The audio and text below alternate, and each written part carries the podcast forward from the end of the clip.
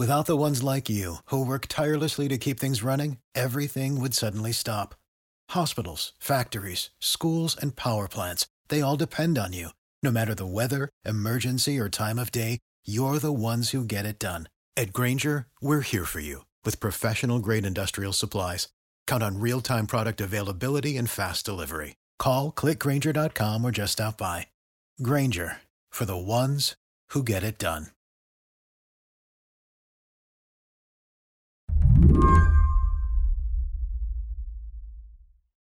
I don't want to be overly dramatic here, but today, at the Supreme Court, the justices are taking up a case with huge stakes. Even Jamelle Bouie, the New York Times columnist and overall mild mannered guy, said so. It really is. Uh, we're not we're not supposed to use this word uh, in our in, in, our columns at the Times because sort of like it's a bit bit dramatic, but it's unprecedented. you know about this case. It's the one that argues that the 14th Amendment essentially blocks Donald Trump from appearing on the ballot. We begin tonight with breaking news from Colorado, where the state Supreme Court. Back in December, Colorado was the first state to make this argument. Then, Maine weighed in. Donald Trump has been barred from the ballot in the state of Maine for his actions surrounding January 6th. Colorado. As of today, there are more than a dozen states with active challenges like this one in court. And the legal fight is just beginning. And late word the result of this is sort of to open up the floodgates. And I think it's important to say that, like, the the legal case here, it's not. It's funny. This is obviously a very novel thing to happen and this is this has never been you know this has not been done since the 1870s trying to disqualify candidates on, on, on, like this but the actual legal argument is not really that complex as you may be able to tell from that answer jamelle knows exactly how he thinks about this case. He reads the text of the constitution sees that it bans people who have incited insurrection from holding office and then he looks at donald trump's behavior and he says yeah that fits so much of those contesting the argument basically have to rely on abusing the English language to make their case. Tell me how you really feel, Jamelle. uh, yeah, that, I, I can say harsh things in a nice, pleasant tone. But, you know, I'll be honest, I, I'm actually quite conflicted about whether or not Trump should be disqualified. My interventions are more like there are a lot of bad arguments against it. And so let's dispense with those bad arguments and the history is such as quite clear that, that and Trump's own actions make it quite clear that he's an insurrectionist. But where we go from there, what we do, what, what we do about that, that's where I'm sort of like I don't, you know, I don't know. Today on the show, no matter what happens at the Supreme Court today, Jamelle Bouie says it's pretty obvious how the justices should rule. But will they? I'm Mary Harris. You're listening to What Next? Stick around.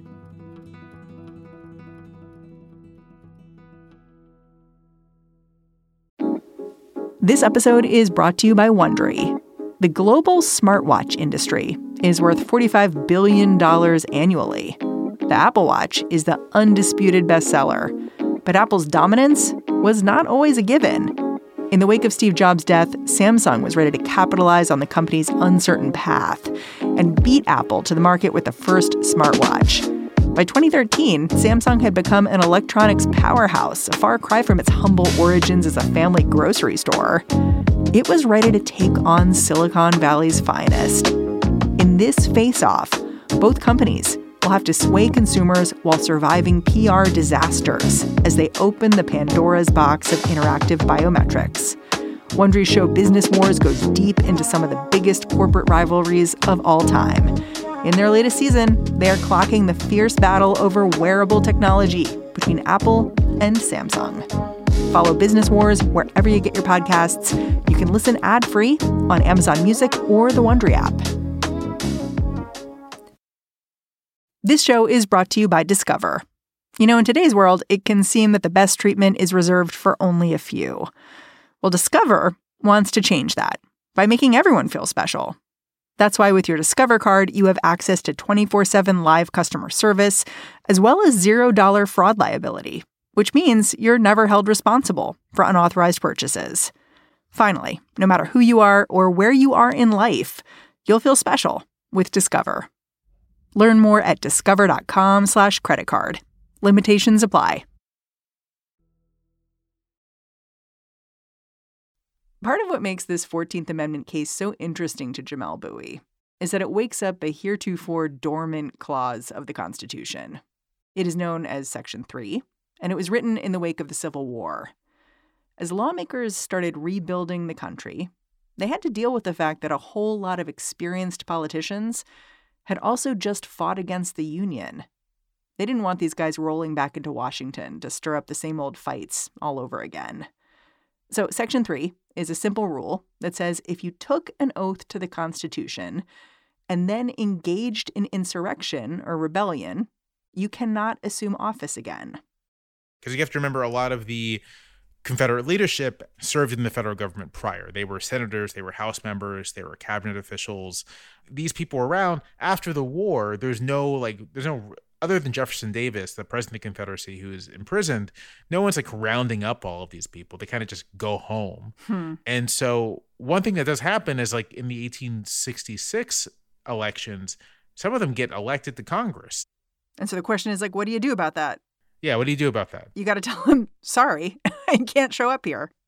And the Republicans in Congress were like, no, you can't, you can't, you can't serve. you can't be here.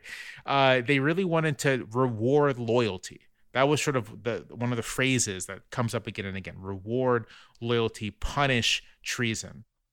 One thing the court is being asked to consider in this Supreme Court case is was January 6th technically an insurrection?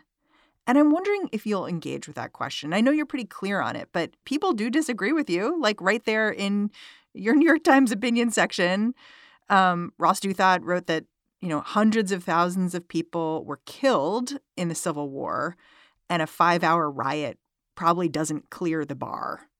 How would you respond to that kind of argument? I think that argument is mistaken. I think that that argument rests on taking the um, Civil War as being a paradigmatic insurrection rather than an example of an insurrection, one of other kinds of insurrections. And the authors of the 14th Amendment, uh, Section 3, did not imagine themselves as writing something that was exclusively about the Civil War. They, they hmm. very much were thinking about future attempts at trying to undermine or overthrow the government. And looking back at January 6th, I think restricting this to just the riot itself is also mistaken. As the January 6th Select Committee made clear, the riot was sort of like the most dramatic part of it, sort of the climax of the effort. But the effort began very shortly after the end of the election, and it was an effort to find some way to oh, throw out or overturn the results and keep Trump in office if January 6th had succeeded, if, if, if the rioters had successfully managed not just to prevent the counting of electoral votes, but also deem Trump the winner somehow, then that would be a new political order, right? I personally am not sure how else you describe an effort to a serious effort. Not not this was not a game, right? This was not for play. Um, a serious effort that ended up resulting in people losing their lives to overturn a previous presidential election. What else do you call that? Well, and also just because it's a failed insurrection doesn't mean it didn't have the intent of an insurrection. Right. there is a joke from uh, an older episode of The Simpsons where the character Sideshow Bob, voiced by Kelsey Grammer, um, uh, scoffs at being charged with attempted murder. Convicted of a crime I didn't even commit. attempted murder. Now, honestly, what is that? Do they give a Nobel Prize for attempted chemistry, do they? Yeah, yeah. if you attempt to overthrow the government, just because you failed doesn't mean you didn't attempt. You still you still tried to do it. But I do see people making this argument that essentially Trump has not been convicted. And there's a ton of political disagreement about what January 6th was and what it was trying to do. So, can we truly say that he is an insurrectionist. This was an insurrection. This was an attempted overturning of how government usually works in the US. We look back at the Civil War era and say, well, obviously there was a political consensus that an insurrection had taken place. But plenty of white Southerners did not think that the former Confederate insurrectionists, right? Like there was no, if you're thinking of like a, a broad national consensus, that that didn't exist. It was heavily contested what the meaning of the Civil War was, what the meaning of secession was. And so I think to make consensus of any kind, the foundation for whether something counts as an insurrection is essentially to say that nothing can ever count as an insurrection because it will always be those actions, those acts will always be politically contested. The meaning of those acts. Another argument being made by Trump's attorneys is that president, quote unquote, the president, is not one of the jobs listed by name in the long list of insurrectionists who should be barred from future office. You obviously disagree with that.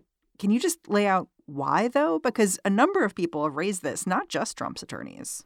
Yes. So I, I think, to be perfectly honest, I think this is very stupid. Um, um, for the simple reason that the, the president is an officer of the United States. Uh, one of the amicus briefs um, that uh, has been filed about this case, a group of historians make very clear that the framers of the 14th Amendment, as well as other lawmakers, clearly believe that the president was an officer of the United States. Um, during the impeachment trial of Andrew Johnson in 1868, which is contemporaneous with uh, the writing of the 14th Amendment, um, Senator John Sherman of Ohio says the president and the Senate can appoint judges, but the Senate can only remove them. These are the constitutional officers, and their tenure and mode of removal are fixed by the Constitution. Okay, but counterpoint a Harvard law professor wrote in Slate that an earlier draft of Section 3 included the role of president explicitly. And that seems to have been, like, I don't know, crossed out in the actual version.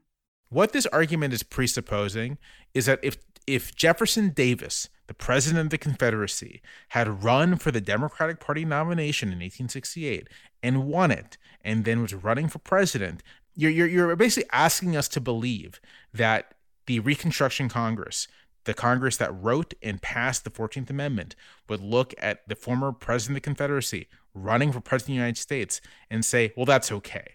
And we obviously don't think that's the case. That's an absurd thing. It's, it's an absurd scenario. We obviously know that it, if that were to happen, that Congress would have done everything in its power to get Jefferson Davis off of the ballot. And so I, I think I think just this is why I said it was stupid. I think just like using common sense tells us if the lawmakers who wrote this amendment were interested in keeping former Confederates, insurrectionists, out of office, why would they exclude one of the most powerful offices in the United States? Like, why would they do that? When we come back, imagining how the justices could rule here. This episode is brought to you by SAP. First, the bad news SAP Business AI will not help you generate cubist versions of your family's holiday photos, but it will help you understand which supplier is best to help you roll out your plant based packaging in Southeast Asia, or identify the training your junior project manager needs to rise up the ranks, or automate repetitive tasks while you focus on big innovations. So you can be ready for the next opportunity. Revolutionary technology real world results. That's SAP Business AI. This episode is brought to you by ZBiotics. There is now a game changing product to use before a night out with drinks. It's called ZBiotics. Let's face it, after a night with drinks, it's tough to bounce back the next day. You have to make a choice. You can either have a great night or a great next day. ZBiotics is a surefire way to wake up feeling fresh after a night of drinking. ZBiotics pre alcohol probiotic drink is the world's first genetically engineered probiotic. It was invented by PhD scientists to tackle rough mornings after drinking. Here's how it works when you drink, alcohol gets converted into a toxic byproduct in the gut.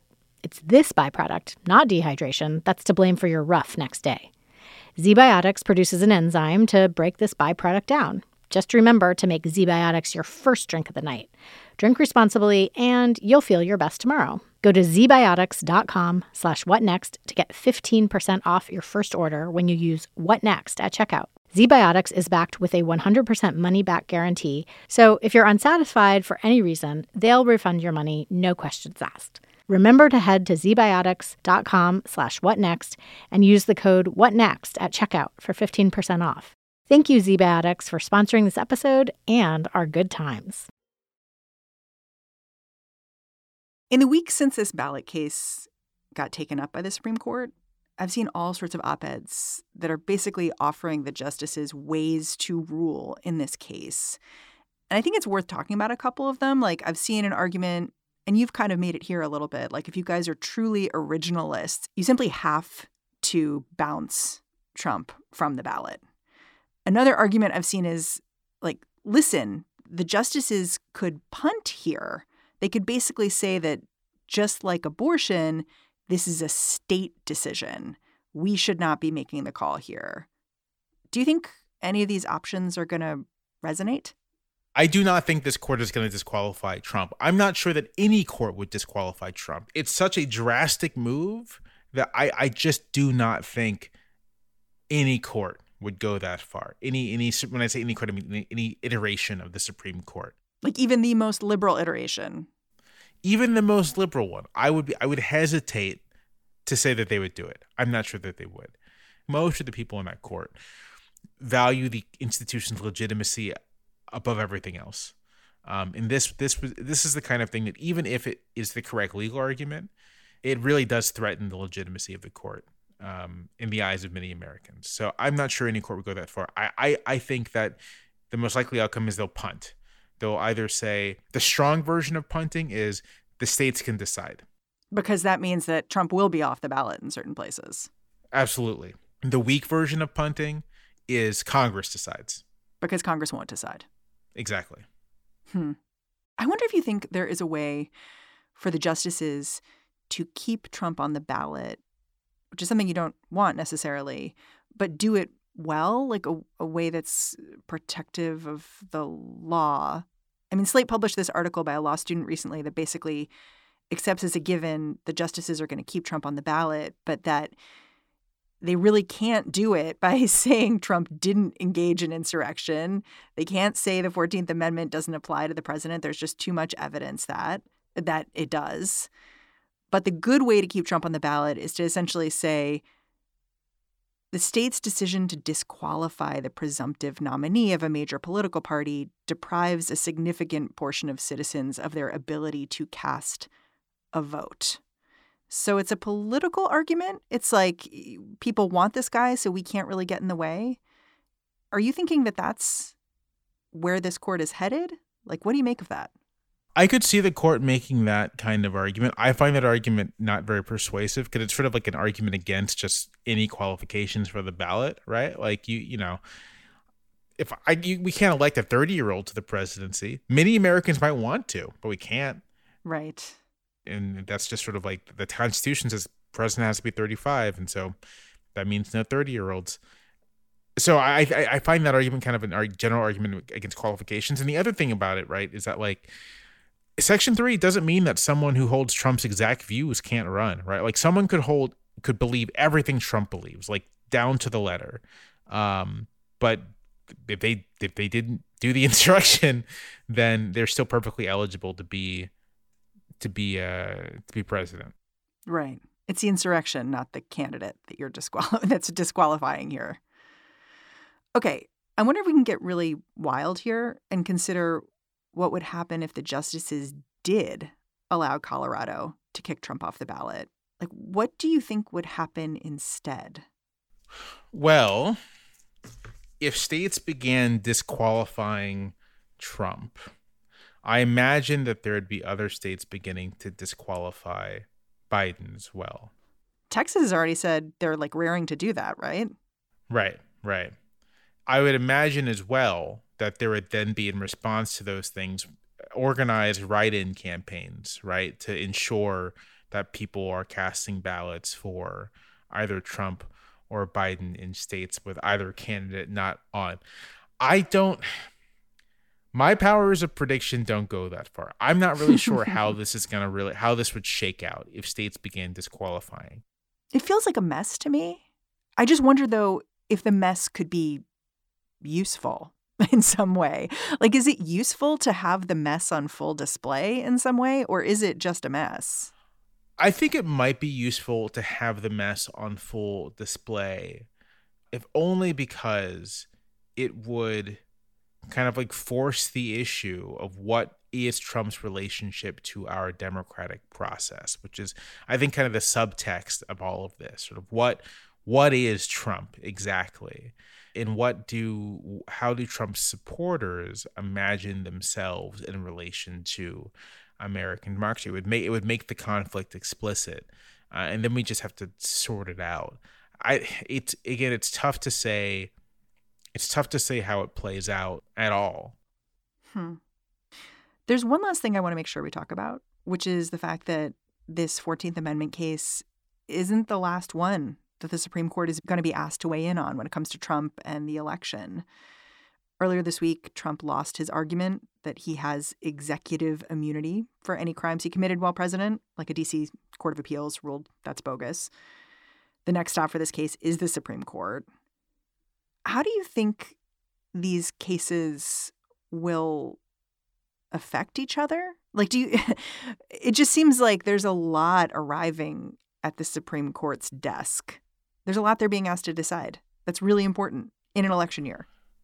I mean, in terms of the court, I actually think that th- these two cases give the court an opportunity basically to triangulate because the case that was in the DC Circuit Court of Appeals, uh, that to me is is even more straightforward. Sort of the claim is that the president has kind of permanent criminal immunity to prosecution, and that basically undoes the Constitution, right? Like if the president cannot be prosecuted criminally for anything that they do as president, then then they're just king. Then they're just kings. And this was a scenario put forth during oral arguments at the DC Circuit. Then the president could assassinate his political rivals and not be prosecuted for it right? And and Trump's lawyer said, well, yeah, theoretically. Hmm. The implications of the argument is that yeah, the president is not just a king, but is completely unbound by rule of law.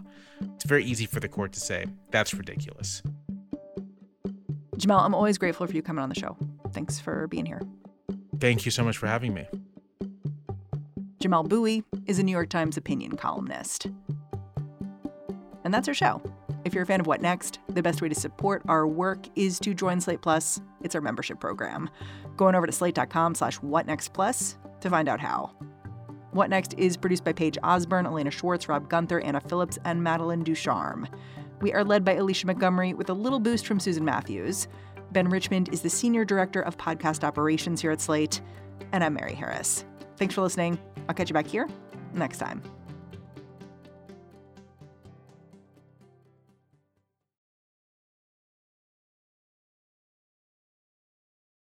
Spin your passion into a business with Shopify and break sales records with the world's best converting checkout. Let's hear that one more time. The world's best converting checkout. Shopify's legendary checkout makes it easier for customers to shop on your website, across social media, and everywhere in between. Now that's music to your ears. Any way you spin it, you can be a smash hit with Shopify. Start your dollar a month trial today at shopify.com slash records. I'm Dahlia Lithwick, and I'm host of Amicus, Slate's podcast about the law and the U.S. Supreme Court. We are shifting into high gear, coming at you weekly with the context you need to understand the rapidly changing legal landscape. The many trials of Donald J. Trump, judicial ethics, arguments and opinions at SCOTUS. We are tackling the big legal news with clarity and insight every single week.